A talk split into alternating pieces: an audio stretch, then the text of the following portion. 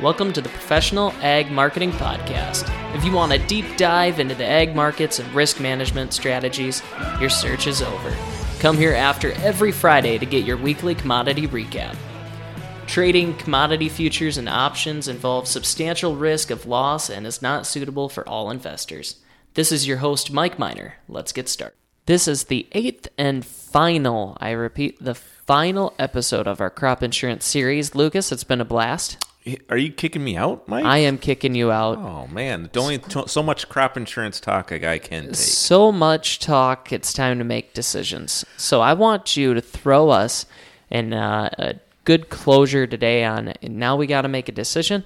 Uh, what are we going to do? And I want you to do it on three different scenarios.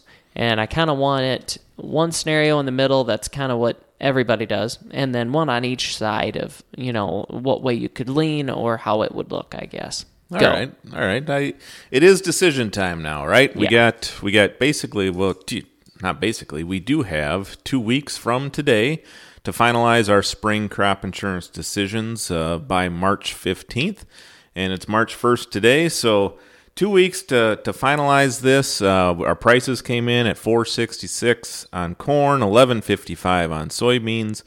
And so, kind of that first scenario um, that, and, and I don't want to make this sound like it's the wrong choice. None of these are wrong. No. Uh, I think this is also the point where every farmer has to look at their own farm and decide, you know, where is their risk tolerance at? Where are they at in their their business cycle, uh, their their uh, farm operation as a whole, um, and and kind of see what fits them best. I know this is also the classic time of the year where.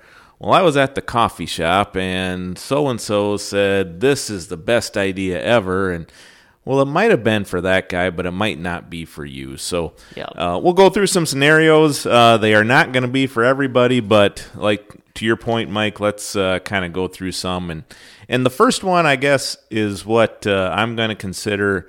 Um, it's probably going to be the most common for that uh, slightly older generation of farmer, and that's uh, just do what I did last year. Okay. And most of those guys that, like, when I look at my customer base, it's 75, 80, 85% revenue protection, enterprise units. They've been doing it for years. Uh, it's gotten them through good years and bad years, and so it's not the wrong decision at all. But if we do that, what does it mean for 2024? Well, the first thing it's going to do is since the price is a lot lower than last year, uh, our coverage is going to be down. So, roughly for our average farmer out here in southern Minnesota, northern Iowa, eastern South Dakota, uh, you're going to be giving up about $200 of coverage per acre on corn and 110, 115 on soybeans just because the price went down. Mm-hmm. And I mean, that's a significant drop in price or in coverage dollars. Uh, your premium's going to be a little lower. Your premium's probably going to be uh, anywhere from a buck to three bucks lower uh, per acre. Um, so I guess that's the good news. You're going to save a little bit but um, you're going to give up so much coverage that I'm not a, uh, a huge fan of that. I think everybody, uh, I mean, not that it's wrong, but you got to realize okay, what am I giving up? There are ways I can get some back, which we'll go into next.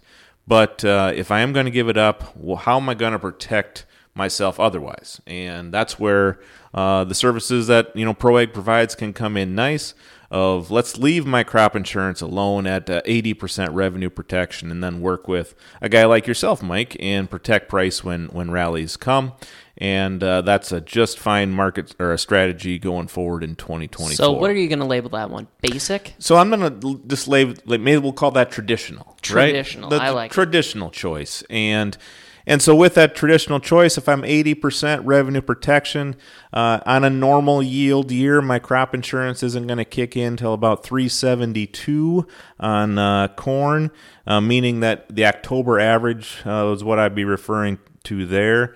And uh, on soybeans, you know, we'd be in that 925 range, right? Okay. So we got to have a significant drop in price in order uh, for any uh, crop insurance claims to be triggered with an 80% policy this coming year.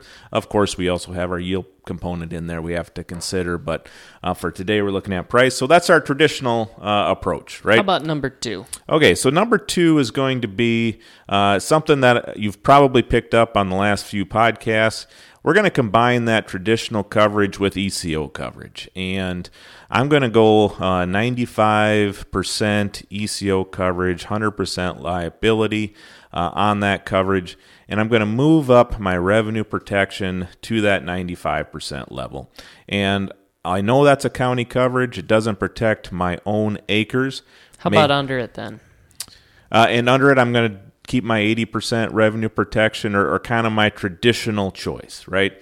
Whether it's 75 for you or 85 if you're in, in uh, maybe a county where coverage is a little cheaper. Uh, I'm going to leave that kind of traditional and I'm just going to add my ECO coverage to it. And the reason I want to keep it at 100% liability, uh, I know we've messed with that in the past. We talked a little bit about on the ECO podcast, right? Of we can change that liability and drop it to 50%. The reason I'm buying ECO coverage is to protect price, right? I'm I'm using that as my put option, if you will, for 2024, and I'm going to put an, uh, a floor on price of around 440 on corn and 11 bucks on beans uh, under 95% of my bushels, and and I feel I can do that. I'm going to use the government subsidy to help you know cheapen that up. The county coverages are pretty realistic. Uh, our yields are realistic to what I'm growing on my own farm. I just feel uh, comfortable buying that. And then I can have a price floor, a decent price floor, and I can wait for the market to rally and take advantage of rallies as when they come. Now my insurance premium is gonna, you know, go up significantly. I'm gonna spend 27 bucks an acre for ECO. I'm gonna spend, you know, 14, 15 bucks on my 80% revenue protection. But at uh, at the end of the year, I know I'll I'll be protected if prices and or yields uh, go down in my area.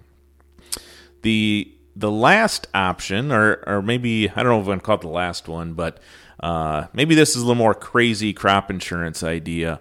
Um, one of the biggest complaints or frustrations, I should say, not a complaint, uh, frustrations that farmers have with crop insurance is man, every year that I have a loss, I'm just right at the point where crop insurance will pay me, or usually just under, right? Like, man, the, the price went down or my yield went down, but it didn't get uh, to the point where my crop insurance started to pay. And and that's probably true on any insurance, but on crop insurance, farmers have felt that pain many times in the past. And so, with that in mind, uh, one idea that we were kicking around in the office the other day is well, let's have most of our coverage moved up to the very top end.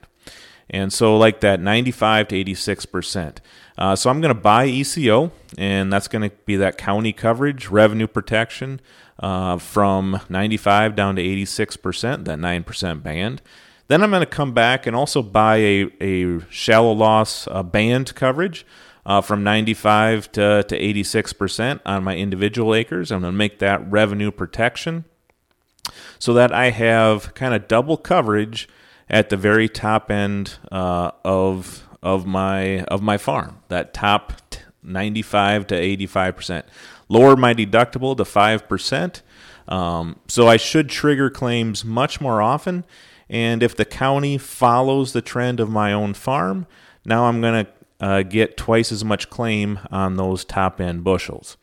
Uh, below that, I'm going to purchase like a 75 or a 70% uh, revenue protection policy. I'm basically going to use that as like disaster protection of something major went wrong, uh, and then that policy's price went down significantly or yield went down significantly. And I'll have that on the downside if that happens. Uh, but by pushing that coverage, uh, that kind of way up on top, know, I'm going to cover similar dollars uh, to my other coverages. So I'm not going to give up total dollars covered. All I'm going to do is is push up when they're going to pay to the very top end. Now, that of course is going to cost me a lot of premium. So this option is probably in that 60 to $70 an acre range. Um, and so that's going to be uh, maybe that's why, as we call it, getting crazy with crop insurance a little bit. Spending that much on crop insurance might not always be the great idea, but the double up. But you're going to double up. You're going to uh, have very good price protection and yield protection uh, across your acres and also some county uh, coverage in there as well. Gives you plenty of flexibility to try to maybe wait a little bit longer for that rally into the spring. Exactly. So you, you do have confidence that, well, if price go, keeps going down, I am going to get an indemnity out of it. Uh, but when price does go up, uh, which it usually does seasonally, you got to take advantage and, and gr- get aggressive uh, selling your bushels at that time. Thank you for your time on this series. Lucas. You bet. Glad to help you out, Mike. And thank you to all our listeners. Please reach out to us at professionalagmarketing.com. Check out our other podcast as well, Professional Ag Marketing, that's released every Friday. Trading commodity futures and options involves substantial risk of loss and is not suitable for all investors. See you next time.